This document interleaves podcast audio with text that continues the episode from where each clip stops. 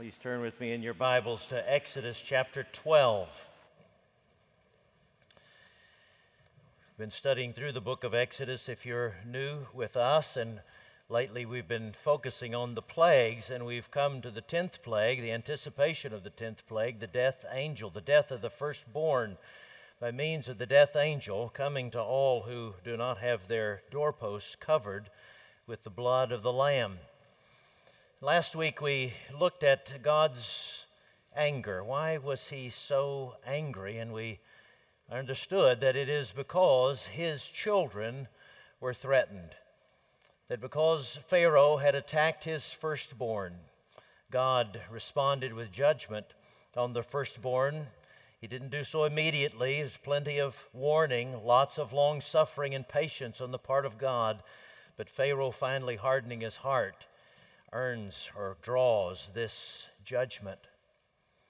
Well, we camped on that doctrine of our adoption, that God, beyond imagination, makes us his children, that God adopts us into his family, calls himself our Father, identifies us as his sons and daughters. And we notice J. I. Packer calls what he calls the greatest of all thoughts, the greatest of all truths, that we are made children of God. We can also know from experience is the hardest to believe. It is beyond imagination. It's just too hard to believe sometimes. It isn't too good to be true that we are actually children of God, as many as have trusted in Christ. And yet God doesn't rebuke our little faith. God comes to us very intentionally, stoops down to us, accommodates to our weaknesses, and gives us corporate worship and the sacraments within the worship service to seal to our minds and hearts the reality of those promises. Those sacraments in the Old Testament were Passover and circumcision. In the New Testament, those sacraments become the Lord's Supper and baptism, respectively. So this morning we're studying the institution of Passover in anticipation of the Lord's Supper that we will take this evening, and noticing God's intentionality in confirming to our consciences again and again that we are children of God. I want you to look with me at chapter 12, verse 1, in anticipation of a fresh renewal of that great thought. The Lord said to Moses and Aaron in the land of Egypt, "This month shall be for you the beginning of months. It shall be the first month of the year for you." That's known in the Jewish calendar as the month of Nisan. Tell the congregation of Israel that on the 10th day of this month, every man shall take a lamb according to their father's houses, a lamb for a household. And if the household is too small for a lamb, then he and his nearest neighbor shall take according to the number of persons, according to what each can eat. You shall make your count for the lamb. Your lamb shall be without blemish, a male, a year old. You may take it from the sheep or from the goats, and you shall keep it until the 14th day of this month, when the whole assembly of the congregation of Israel shall kill their lambs at twilight. Then they shall take some of the blood and put it on the two doorposts and the lintel of the houses in which they eat it. They shall eat the flesh that night, roasted on the fire, with unleavened bread and bitter herbs. They shall eat it. Do not eat any of it raw or boiled in water, but roasted, its head with its legs and its inner parts. And you shall let none of it remain until the morning. Anything that remains until the morning you shall burn. In this manner you shall eat it. You shall eat it with your belt fastened, your sandals on your feet, and your staff in your hand. And you shall eat it in haste. It is the Lord's Passover. For I will pass through the land of Egypt that night, and I will strike all the firstborn in the land of Egypt, both man and beast, and on all the gods of Egypt I will execute judgments. I am the Lord. The blood shall be a sign for you on the houses where you are. And when I see the blood, I will pass over you, and no plague will befall you to destroy you when I strike the land of Egypt. This day shall be for you a memorial day, and you shall keep it as a feast to the Lord throughout your generations, as a statute forever. You shall keep it as a feast. Brothers and sisters, the grass withers and the flower fades, but the word of our God stands forever. Let's pray together. Lord Jesus, would you dispatch your Holy Spirit on us in a particularly powerful way to work by and with this word in our hearts? Cause us to believe it. Cause some to believe it for the very first time and to come into your family. Others of us to believe it for the thousandth time, to be refreshed in it and refreshed in repentance and love and new obedience.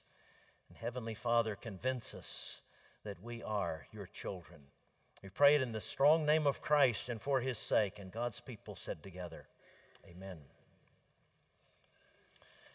A few years ago, New York Magazine interviewed 8 former inmates who had been released recently from prison, and they asked them all the same question, to share with New York Magazine, the interviewer, to share the first several hours of their freedom. What was it like those first few hours when you were outside the walls of the prison, all of them for over a decade? First few hours outside the walls of the prison, what was your experience like? One of those is a man named Fernando Bermudez. He was 46 when he was released. He was in prison for 18 years. He said, the first thing I did was to go running in Inwood Hill Park.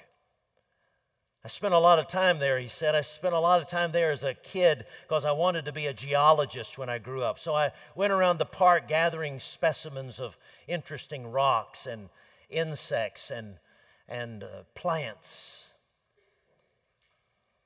And then I gradually, he said, went from being a nerd to a person who constantly got in trouble until I landed finally in prison.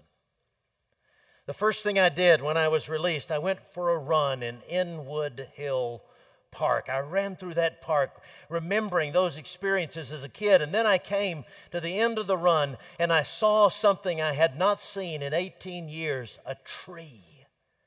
And I stopped and I stared at that tree, and then I felt its bark. For the first time in 18 years, I felt the bark of the tree, and there I was, a grown man, hugging and crying, hugging that tree. Now, what was that tree for Fernando? Was it his freedom? No, it wasn't his freedom. A judge had declared him to be free. A judge had processed the paperwork. They processed the paperwork, and they came to him one day and they said, "You're free," and they unlocked the door and they put him out of the jail. That's when he was free.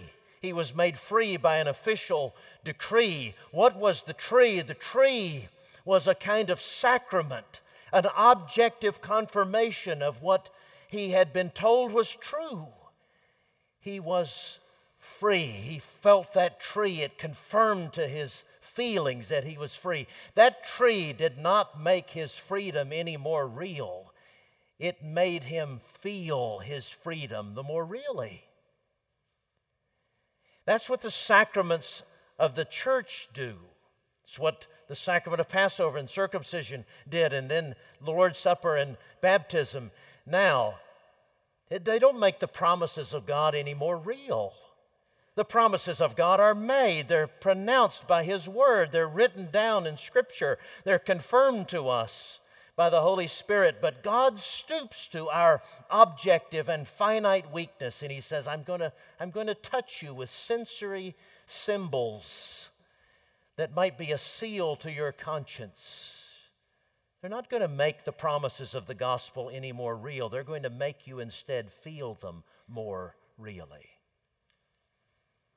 The Passover is what we read about being instituted here, but we can't help but, as we study the Passover, to think about Jesus, who was the fulfillment of the Passover, and the Lord's Supper as that feast, which is the fulfillment of the Passover. And in thinking about it, it's helpful for us to use some words from the Westminster Shorter Catechism when it asks, how do you properly prepare for coming to the Lord's table? The Catechism says that we examine ourselves for repentance and love and new obedience. And that's the outline for this sermon today, and it fits nicely with what the Passover is all about, because it's, of course, anticipating the Lord's Supper. So when we come to the Lord's Supper, as these Old Testament saints came to the Passover, we are coming to be provoked to repentance and to love and to new obedience. Let me show you how it comes out in the passage, beginning in verses 1 through 7. This is a call to be provoked to repentance. Todd said earlier in the service that repentance is a gift. It is a gift of grace that God grants to us that enables us to turn around. That's what repentance means. It means to turn around from following your own ways, following those ways that are destructive ultimately to yourself and that are not pleasing to the Lord and destructive to other people. It's to turn away from them and to turn in love to Christ, where real life is found.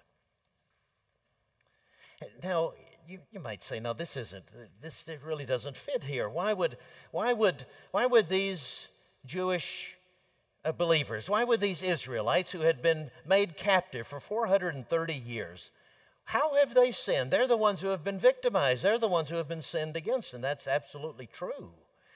They have been sinned against, and God validates that when he sends Moses to them as their liberator. At the same time, they are sinners. It's true by definition. They're born sinners. The Bible says all have sinned and fall short of the glory of God. Every one of us is like a lost sheep. We've each turned to our own way.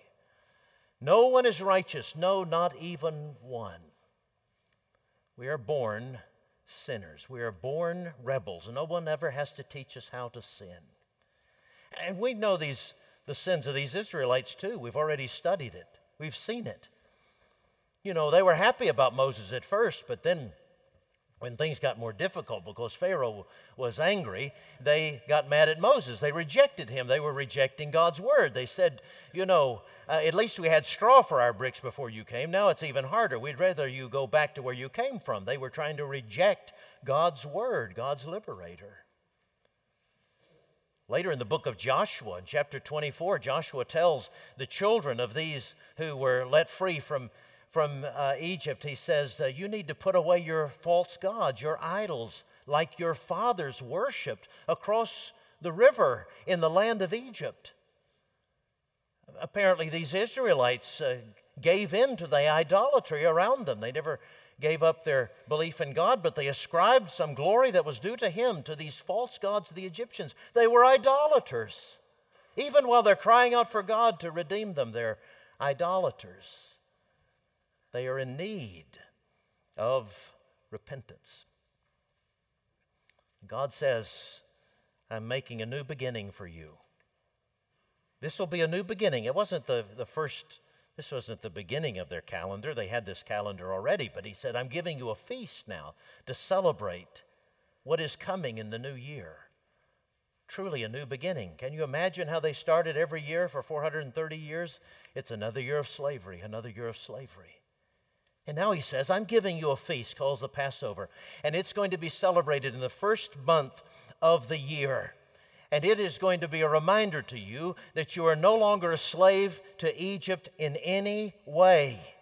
You're not a slave to their gods. You're not a slave to their practices. You're not a slave to sin, but you are free, and you now have the freedom to exercise that freedom in selflessness and in giving your lives to the Lord and giving your lives away to each other. God is calling them to repentance, to look in every nook and cranny of their lives for sin. That'll come later in verse 15, as they're to look for leaven. I want you to look and see, is there anything left of selfishness in you? You're no longer a slave to self. You're no longer a slave to the false gods. You're no longer a slave to those who tell you that you're no more than a slave. You are free people. And I am instituting this supper because I'm going to have to train you constantly to remember you are not a slave. It's what the Lord's Supper does for us as well. We lived our lives as slaves of sin. We lived our lives as orphans, as we learned last week from Galatians 4. And God has to constantly remind us that we are children of God. No longer slaves of sin. No longer slaves to self. So when God calls the children of Israel to take of their first fruit, to take the lamb, their best, the best specimen of their flock. It was a real act of sacrifice and faith. These were poor people, of course. They had absolutely nothing. They were slaves. This goat or this lamb could be very productive for them, could provide good meat for them, or good milk as a goat, or wool as a lamb. This could benefit their family. But God said, by faith, I want you to take that lamb into your household. I want you to take it in on the 10th month, slaughter on the 14th month. That means for 4 days it's going to become your friend. It's going to become your household pet. You'll come to love that little lamb. You may even have a name for the little fellow. And then eventually, I want you to give him back to me. Not because God is cruel, not because he is so unbelievably demanding, but because he wants to transform us into givers. You know, fundamental to being transformed into the image of God is to be set free from being selfish into a giver. One of the essential parts of God's being is that he is a giver.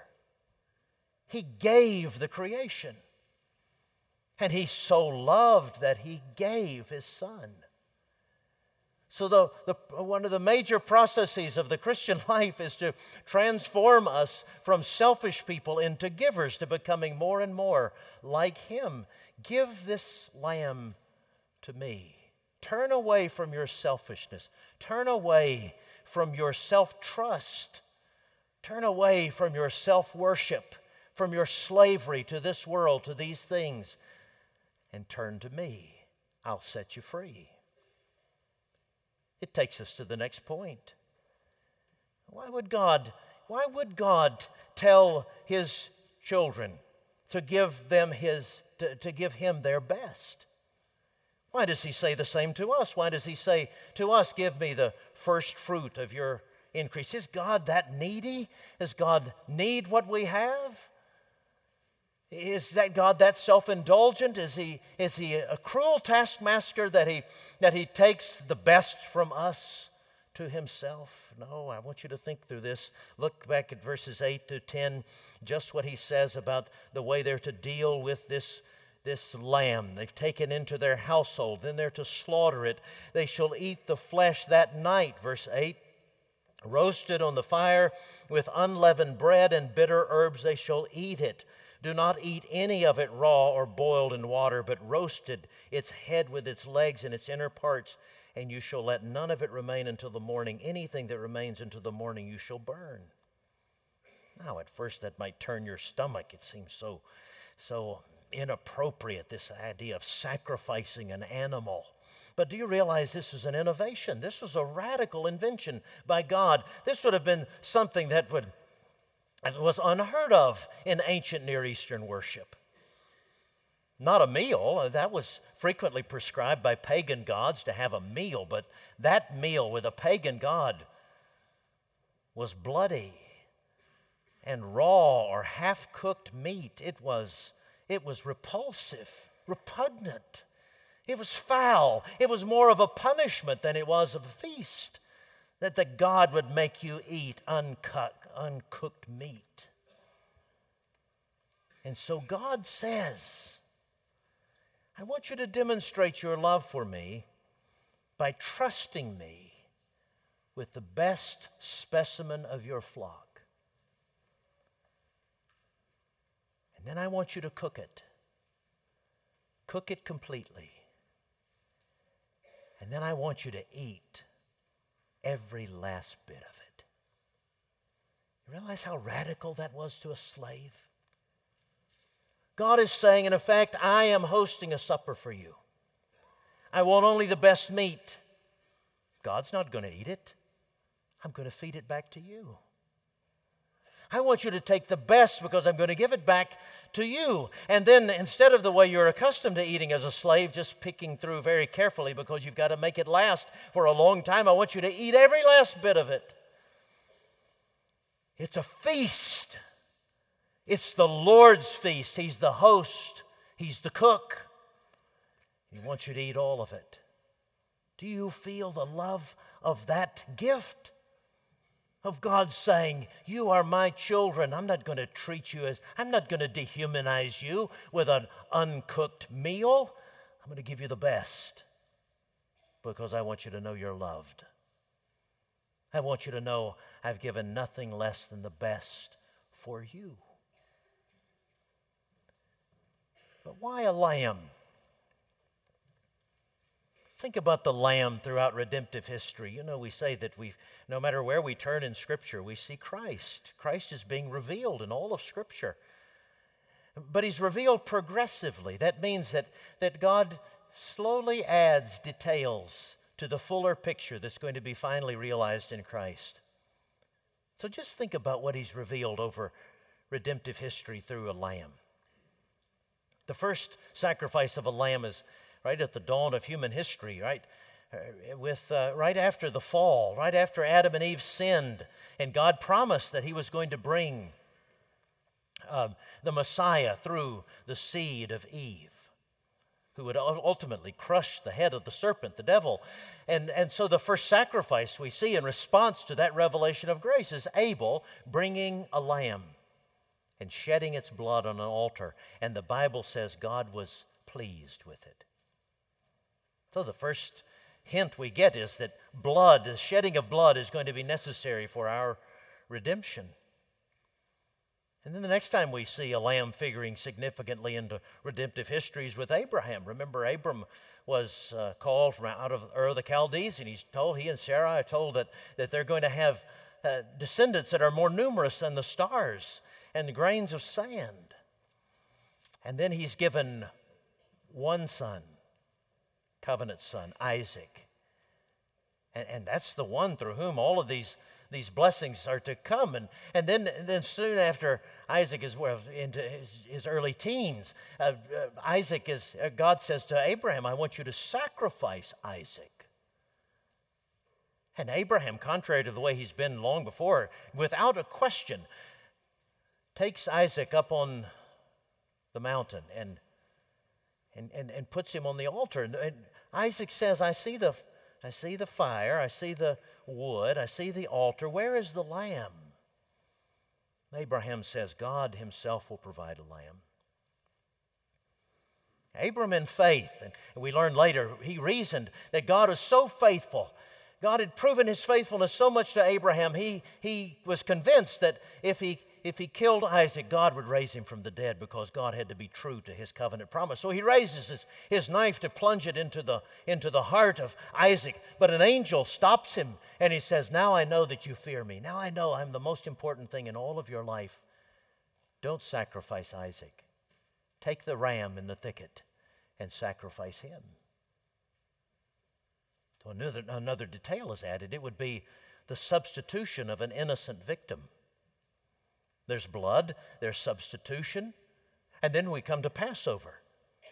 The Passover adds the detail that what we're being saved from is the judgment of God.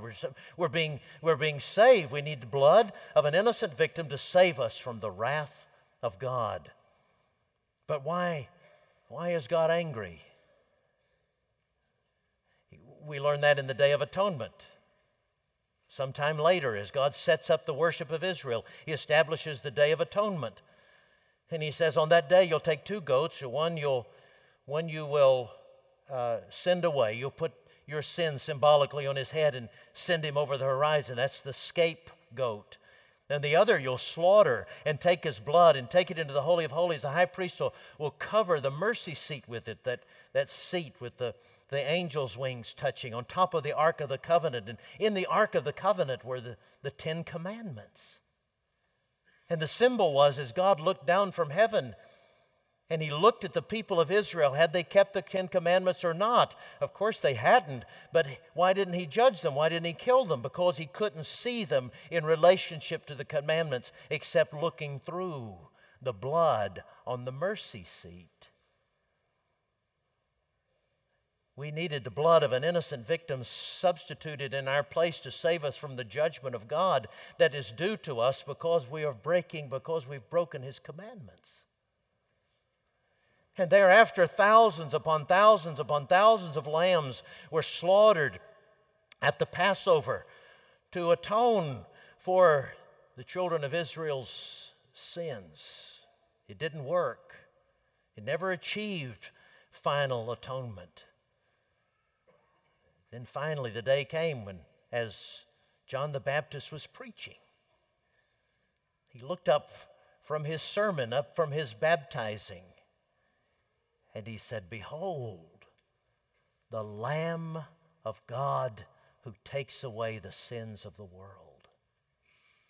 The Lamb, the last Lamb, the perfect, unblemished Lamb, the personal sacrifice of God himself for us. And on the 10th day of Nisan, the same day that they were to take a lamb into their household, on the 10th day of Nisan, the Lord Jesus rides into Jerusalem on the back of a donkey at the same time as tens of thousands of lambs are being driven into the city of Jerusalem for the Passover sacrifices. There is the last Lamb being driven into Jerusalem, driven to the cross, so that on the 14th day of the month of Nisan, on the same day that these tens of thousands of lambs are being sacrificed, the Lord Jesus, the last Lamb, is lifted on the cross, the final one to provide the once-for-all sufficient sacrifice as the Lamb of God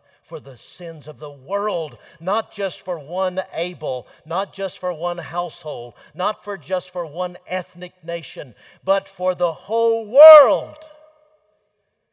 The Lamb of God, slain finally for you. What do you do with him? What were the children of Israel to do with the lamb that God roasted for them and gave them? They were to eat all of it. They were to demonstrate their solidarity with the salvation that God was offering them. As they became one with the flesh of that lamb, they were saying, "You must become one with it. You must save us. You must draw us to yourself. You must bring life to us or we won't live." It should not have struck people as strange then in John chapter 6. When Jesus said, "Unless you eat the flesh of the Son of God and drink his blood, you will have no life in you." Oh, they took it as strange, as cannibalistic, because they had transformed the religion that God had revealed to them. A religion of grace, they transformed it into a religion of works. They thought that they were taking the Passover as something that commended them to God, instead of something that's marking their mercy received from God. Jesus said, "That lamb, those lambs you have been ingesting all these years, were not able to save you. Take me. Receive what I offer to you by grace. I offer you my righteousness. I offer you my justification. I offer you the gift of adoption. I offer you the gift of sanctification, holiness. Take it, and when you take me, you get all of me, and I take your life to mine, and I join it mysteriously to mine so that it cannot fail until I get you home." And when we take the Lord's Supper, that's what we're being reminded of. We're no longer slaves, but we are loved. And it is God who spreads a table for us. and says, come to my table of peace. Come, eat, drink deeply at the wells of his mercy. It's not something that you earn. It's not something that you have to become worthy of. It is something that promises to you the grace of repentance, the grace of the sealing love of the Holy Spirit, and the grace of new obedience. Notice how they were to partake in verses 11 to 14. In this manner you shall eat it. How? You should put a belt around your tunic. Cinch it up because you're traveling. Put the sandals on your feet because you're not staying at home. You're walking. Take your staff in your hand because you're going on a journey. You're getting out of here. You're marching to Zion. You're leaving the place of slavery and entering upon a journey of new obedience, not to cruel taskmasters, but to your heavenly Father. I love the way we celebrate the Lord's Supper here. It's new to me. It's another one of the wonderful gifts I've inherited, this manner of taking the Lord's Supper, of walking forward. It's new to me because I only practiced the way Presbyterians mostly invented, which was pew communion, that you bring it, you put it in the pew with them. As much as I hate to admit it, Presbyterians mostly invented that. It's not the way the church has typically taken the Lord's Supper throughout the centuries. The church has typically moved toward the table, walked toward the table, and received and continued walking. Isn't that more in keeping with what the Lord's trying to do among us? How many people, when they're starving of hunger, you hand them a piece of bread and they hold it in their hands and they meditate over it for 30 minutes? Or they're dying of thirst and you hand them some water and they wait and they meditate on that water. No, they eat it and they drink it because they're starving to death. You don't wait in the pew, you come to the table. Jesus says, come. You say, I'm not worthy to come. You're exactly right, you're not worthy to come. Brilliant observation. And you can't make yourself worthy to come. You don't come to the table because you're worthy. You come to the table because you're desperately starving for grace. And the Lord Jesus promises it. And he says, here it is. But don't sit there as a disciple. You take it, get refreshed, and get going. New obedience. And what do you get from him? As you worship and as you celebrate the Lord's Supper, what does he give you? Not meritoriously. He's promising you that he's given you everything you need, called his life. Look at how our own text makes that point. In verse 12, he says, this is the Lord's Passover. This is the Lord's table. This is the Lord's supper. It's the Lord's dinner party. I will pass through the land of Egypt. I will strike the firstborn. I will execute judgments. I am the Lord. I see the blood. I pass over. I strike the land of Egypt. What is the promise? How does he provide new obedience? He provides new obedience through his life. The life I live by faith in the Son of God who loved me and gave himself up for me. We come to the table to have it reinforced to us. We're no longer slaves. We're beloved children. And we're enabled to live the Christian life. I read another testimony in that article in the New York Magazine. Oh, here it is. I got worked up. The New York Magazine. Derek Hamilton, age 49, 21 years in prison. He said this: the day I walked out, my wife, my nephew, and my son were in the car waiting for me. There was a church right around the corner. I'd always listened to the bells ringing when I was in jail. I didn't even know where the church really was, but I would pray when I would hear the bells. It was my only opportunity to pray at the same time people on the outside were praying. When I got out, that was one of the first things I wanted to do, just go around and pray in that church. I went in. I thank God for my release. Going into that church, it was like being born again. Why do you come to this place and to these sacraments?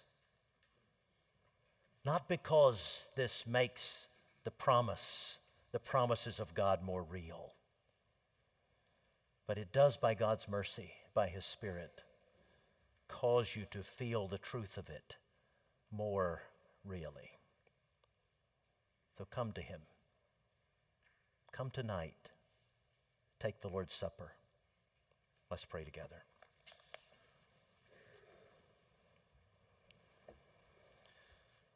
Lord Jesus, we thank you for persisting, pursuing. We thank you, Holy Spirit, for being the hound of heaven, the Spirit of adoption, and Holy Father, for humbling yourself so often, so patiently, perseveringly to convince us that we are your children. May that be true of everyone in this place. May there not be one who leaves this place without trusting you as Lord and Savior and thus becoming a child of God. In Jesus' name we pray it. God's people said together, Amen.